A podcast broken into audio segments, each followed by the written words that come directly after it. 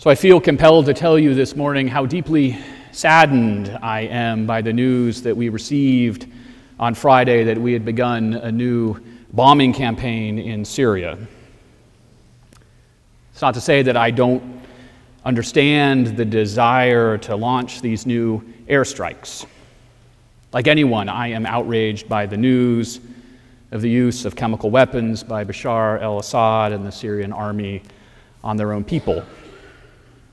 The use of those weapons is a crime against humanity, the highest order.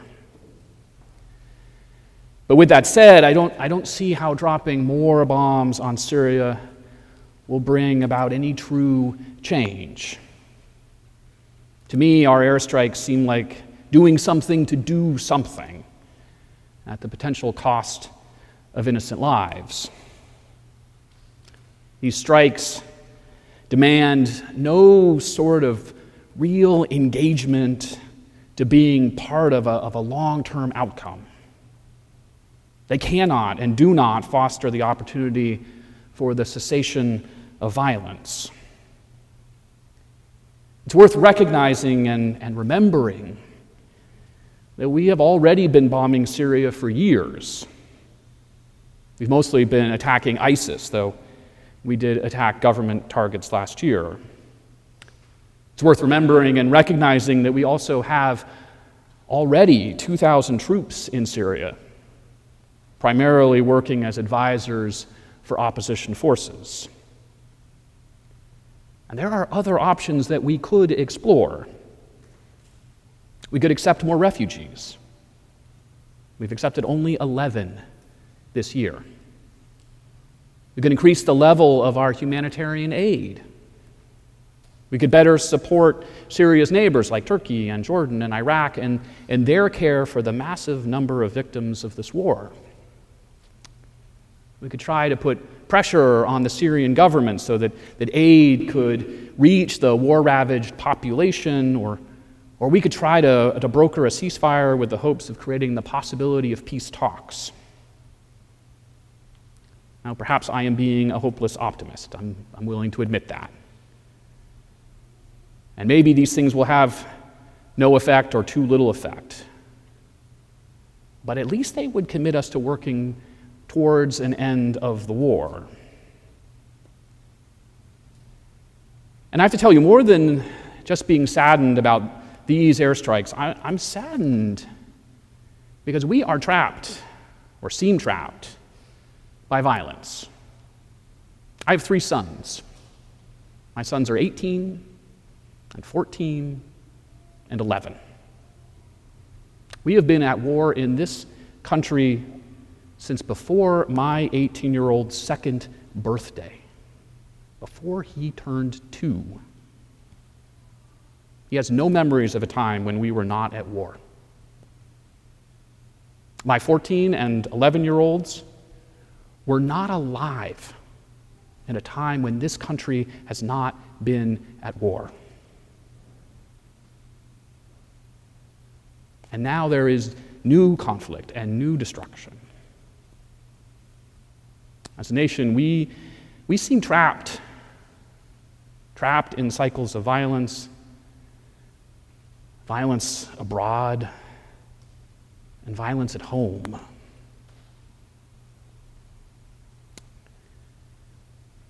When I turn to the, the scriptures this morning, I'm struck by the disciples' fear in the response to the offering of peace. We are told that Jesus steps into the disciples' midst and says, Peace be with you. And in response, the disciples are startled and terrified. And they're startled and terrified because they know how the world works. They know that dead is dead. They know that Jesus' story is now over. They might remember Jesus fondly and tell stories about him, or they might resent Jesus for his failure, for what he was not able to accomplish, and for the dreams that their dreams that were not realized. But they know that he is no more. And so when Jesus comes into their midst, in their fear, they can only see him as a haunting from the past. They are unable at first to see him as the fulfillment of a promise from the future, from God's future, and therefore from their future. They are afraid that Jesus is a ghost, that he is dead, that he has come to haunt them. Now, the actions that Jesus then takes are intended to assure the disciples that he is not dead, but rather that he lives.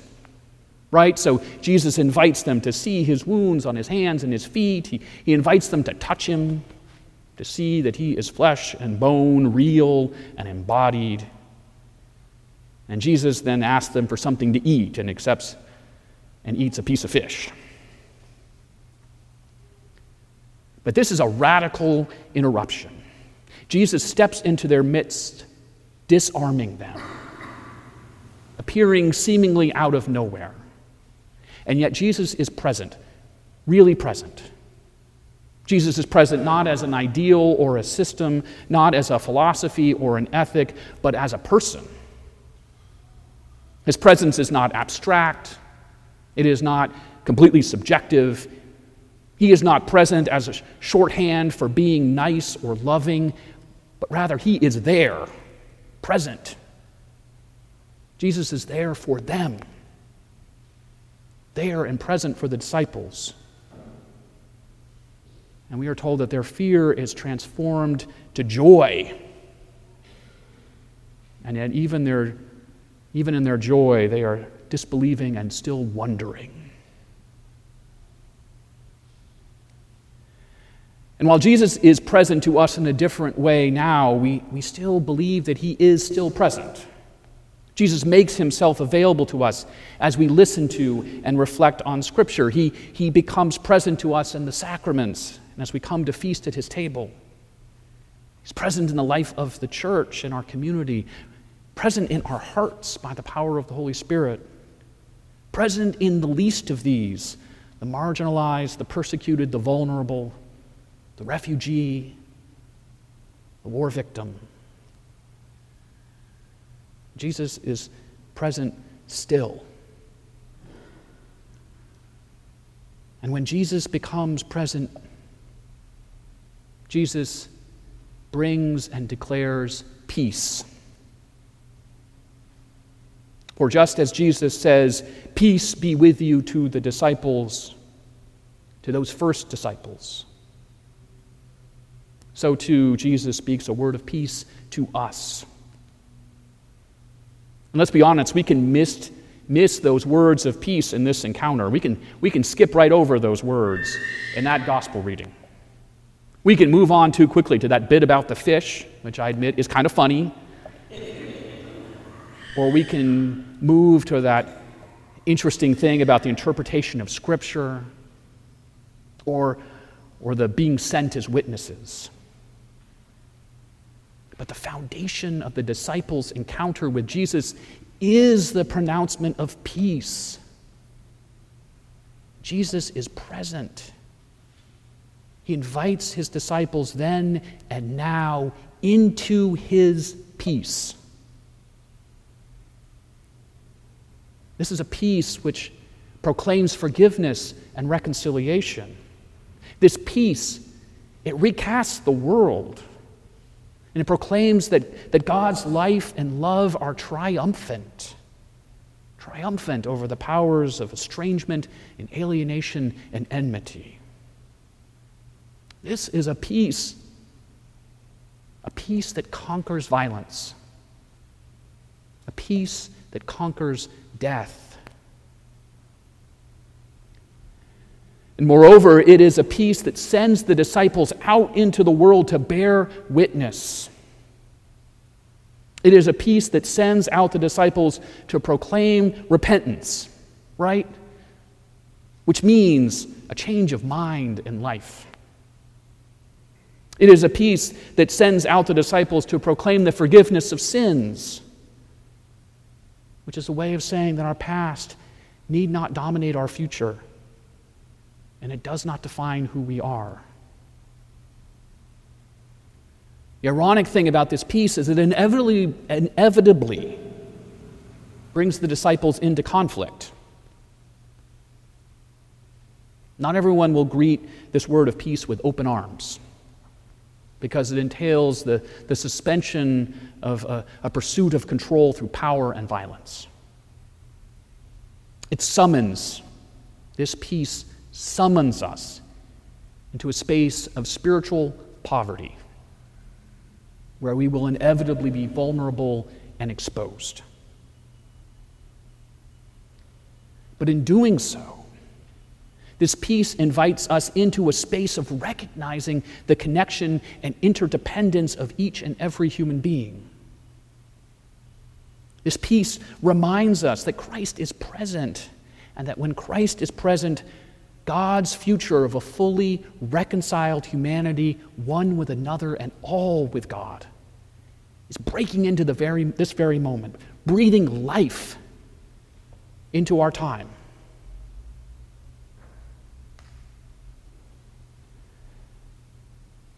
And so, what does it mean for us to be witnesses to peace in light of Syria? What does it mean for us to be witnesses to peace in a world gripped by racism and poverty and, and environmental degradation and war, and violence? How are we to live into Christ's summons so that we might bear witness to Christ's cause of peace.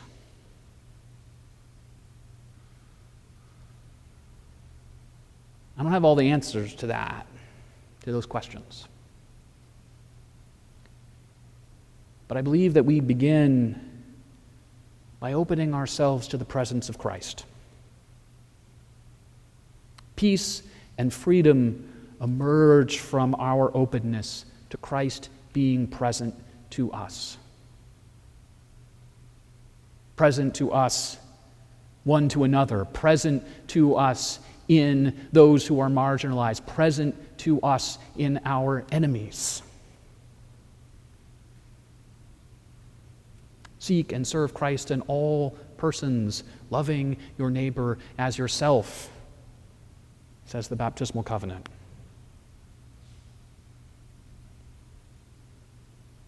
This freedom empowers us to ask how we might constructively work for the well being of our neighbor. It enables us to see that God is for us all, that Christ is for us all. Creating peace, giving peace, so that we might share peace with one another.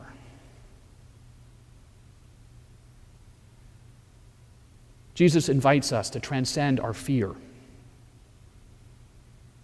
and to embrace God's hope.